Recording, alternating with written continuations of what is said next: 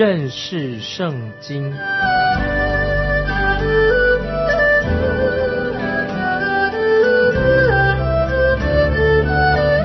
认识上帝的话，把上帝的话带到全世界。本节目是由认识圣经机构和环球广播电台联合制作，欢迎收听。亲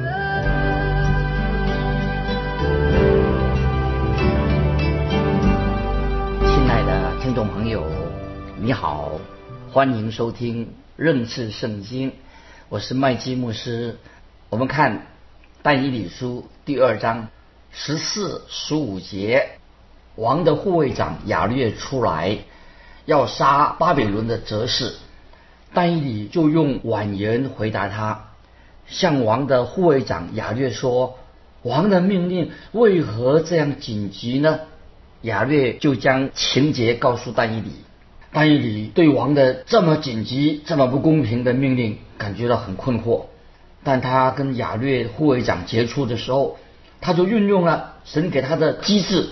亚略护卫长他是保护王的安全任务，他必须要常常出现在王面前。如果我们知道亚略和但以理他们两个人沟通的内容，其中一定是很有趣的，或者暗示现在这个王好像有点精神上疯狂的，好像失去了理智一样。接下来我们看十六节，但以理遂进去求王宽限，就可以将梦的讲解告诉王。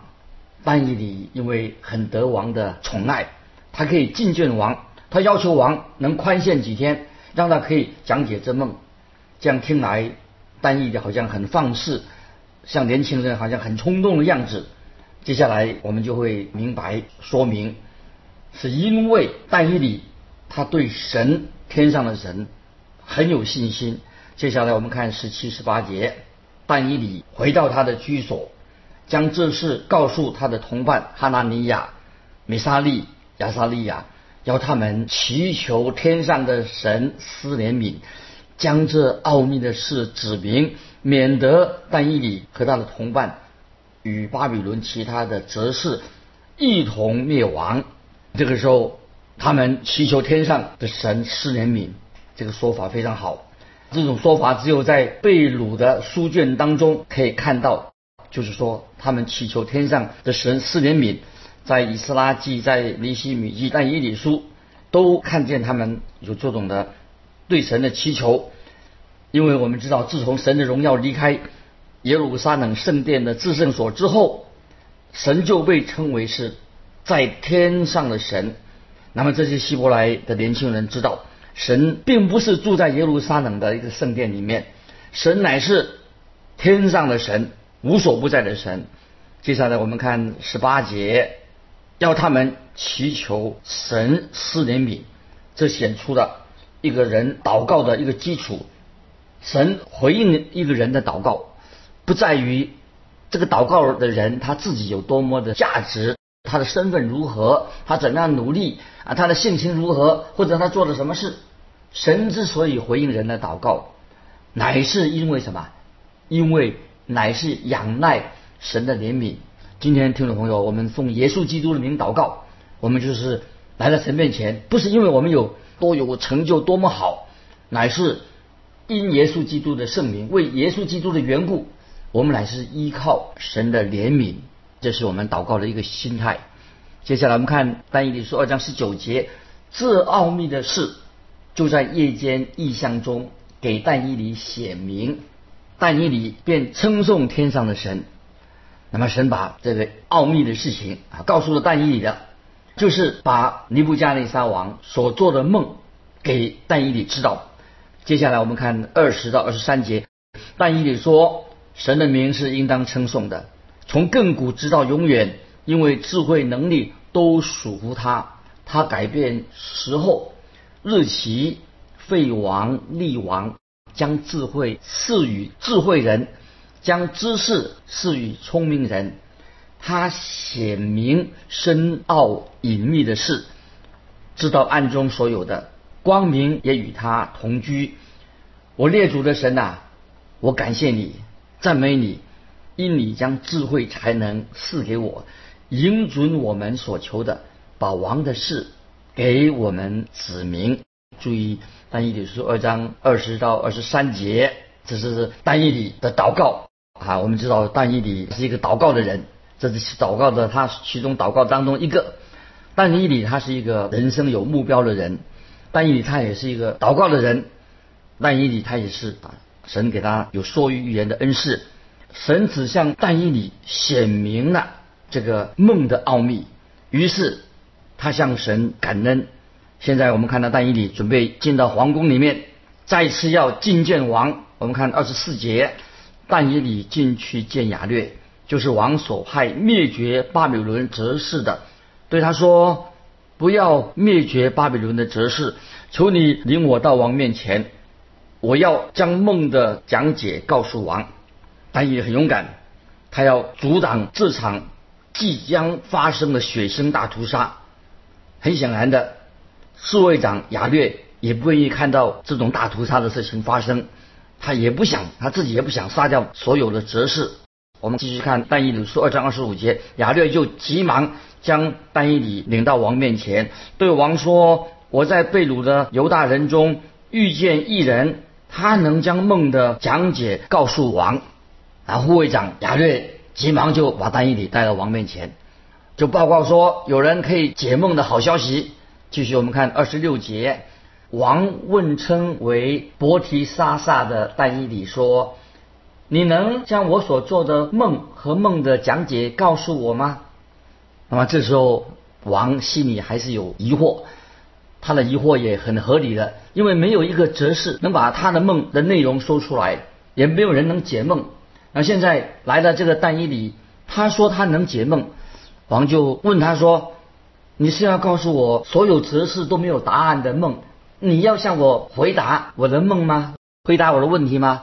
这个是不是你这些哲士们的拖延战术吧？听众朋友，王的疑问当然听起来很刺耳，但是但以理的回答让尼布加尼撒王非常的惊奇啊！我们来看二十七、二十八节，但以理在王面前回答说：王所问的那奥秘的事，哲士用法术的、术士、关照的都不能告诉王，只有一位在天上的神能显明奥秘的事，他已将日后必有的事指示尼布加尼撒王。你的梦和你在床上脑中的意象是这样。听众朋友，这两节经文啊实在太好了。但以理立刻把巴比伦人的智慧、人的智慧跟神的智慧、永生的真活的智慧已经做了一个区分了。在新约哥林多前书一章二十节、二十五节，使徒保罗说：神岂不是叫这世上的智慧变成愚拙吗？神的愚拙总比人智慧，神的软弱总比人强壮。这个时候但以理他有这样的一个权柄，他把我们所相信的永活的真神介绍给这个异教的巴比伦王，并且光照这个王的黑暗的心灵。因为但以理已经做见证说，只有这位在天上的神能显明奥秘的事，他已将日后必有的事指示尼布加尼撒王。那么这件事很重要，因为这是但以理书所强调的一个主题。这个梦是指到外邦人的时代将要结束，外邦人的时代的结束跟以色列国末后的日子将会同时的发生。那么这两件事情都会在大灾难时期就会应验了。我们现在所居住的就是外邦人的时代。在哥林多前书四章三节，保罗说：我被你们论断，或被别人论断，我都以为极小的事，连我自己也不论断自己。那意思就是说，这是神的奥秘。今天我们所处在的时代就是属于外邦人的时代啊！我们要留意外邦人的时代跟外邦人的数目满了，这这两句话，外邦人的时代跟外邦人的数目满了，不是同意思，不相同的。在罗马书十一章二十五节，弟兄们，我不愿意你们不知道这奥秘，就是以色列人有几分是硬心的，等到外邦人的数目添满了。所以我们看到外邦人数目添满了，将会随着教会被提到天上就结束了。所以我们看到末后的日子跟外邦人的时期，它这两两段两说法不在啊，不是同义字，不一样。末后的日期跟外邦人的日期是不意思不一样，因为教会末后的日子是指什么呢？就是指教会末后的日子，教会被提到天上，呃，发生在什么时候呢？就是在大灾难到来之前，教会已经被提到天上去了。那么外邦人的时期，教会被提到天上去以后，外邦人的时期会继续一直延伸到大灾难的整个的时期当中。那个时候神会把他的注意力集中转向以色列国，这是我们以后再会继续慢慢的解释。继续我们看但以理书二章二十九节，王啊，你在床上想到后来的事，那显明奥秘事的主把将来必有的事指示你。因为我们看到尼布甲尼撒王晚上躺在床上想知道未来要发生什么事情，所以他很烦恼。因为尼布甲尼撒王他们原来是一个小国家的一个王，现在变成一个世界领袖了，所以他很烦恼了。那我们继续看三十节，至于那奥秘的事显明给我，并非因我的智慧胜过一切活人，乃为使王知道梦的讲解和心里的思念。但以理已经说得很清楚，他做这个梦跟尼布加尼撒的王国啊，以及这个大帝国巴比伦帝国的这个结局有关系。尼布加尼撒王他对这个大帝国的未来，他自己觉得他忧心忡忡，因为他发现他自己已经是这个大帝国的独裁者，他是拥有这个大帝国的。那么这个梦乃是神要对他说话，给他一个答案。先知但以理当然很清楚，不是因为他自己有什么聪明可以解梦，乃是天上的神向他显明尼布加内沙王这个梦的意思。那么神之所以要显明这个梦，有一个另外一个目的，也是要希望尼布加内沙王就饶了其他的哲士人，这些一群哲士饶了他们的性命，并且也能够让尼布加尼撒他的好奇心能够得到满足，知道他的答案是什么。那么神就采用了尼布加尼撒所能够明白的言语，用他的话给他解释。这是当时巴比伦的语言啊，是当时的可以说是国际语言通用的。我们也知道，这也显明了巴比伦国当时是一个大帝国，他外交上非常有成就。那么这个梦可以说是给外邦君王的这个梦，在梦中神就透过这个金头大象向王说话。尼布加尼撒王所梦见的这个金头巨象，其实尼布加尼撒王不应该对这个金头偶像来做敬拜，这个国家不应该去拜偶像。因为我们知道尼布加尼撒王他也是外邦人，也是拜偶像的人，所以神就透过这个金头的这个巨象在梦中对他说话。因为巴比伦是一个拜偶像的国家，也可以说是异端拜偶像的国家的一个起源，所以神透过这个梦对尼布加尼撒王让他能够了解，用他们国家的语言。那么我们知道巴比伦这个国家啊，是一切的异端跟偶像的发源地，所以在这段经文里面，我们就可以看到外邦人统治的世界是怎么样子的。因为我们知道，自从以色列大卫家失败之后，神就把这个世界上的权柄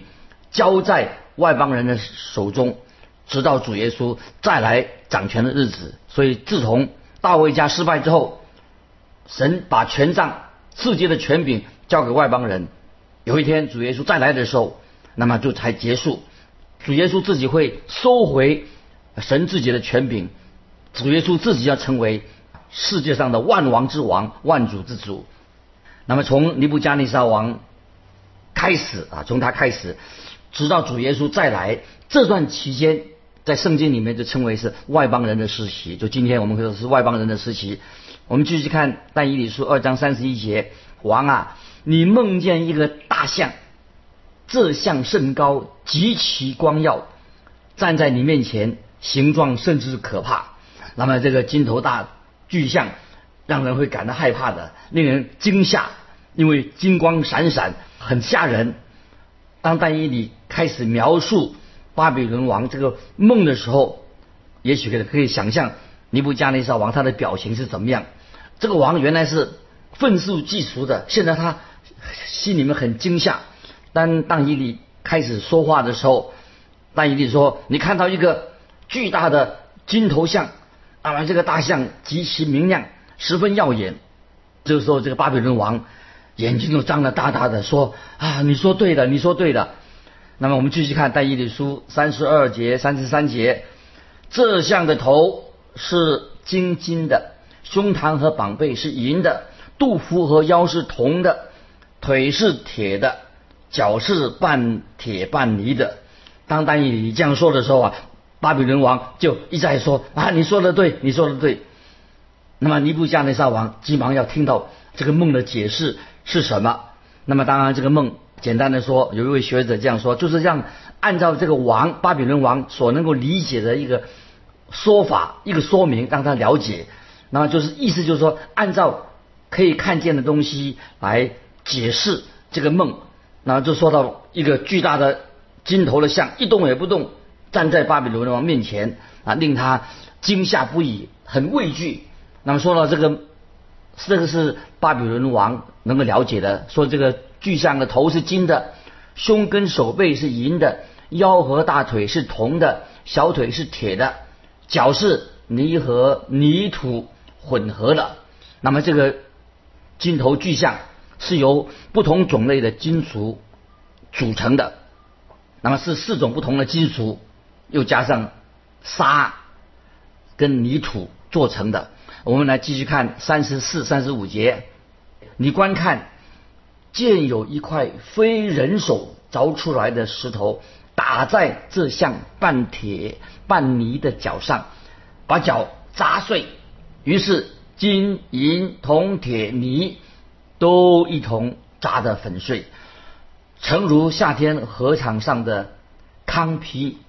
被风吹散，无处可寻。打碎这像的石头，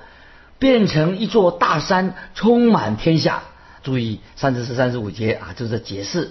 这个大金头的这个像什么的意思是什么。稍后我们会看到关于这个梦的解释，但是我们不必去瞎猜，不可以乱瞎猜。我们要就是按照先知但以理他自己来做解释。然后特别要注意，当巴比伦王很惊讶的时候，他也存着一个敬畏的心来看着这个大巨象到底是什么。那么他不知道啊，从哪里飞来一块石头，而且这块石头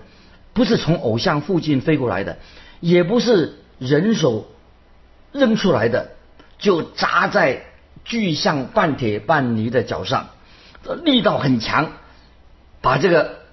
巨象砸得粉碎。然后一阵风吹过来，把这个大偶像的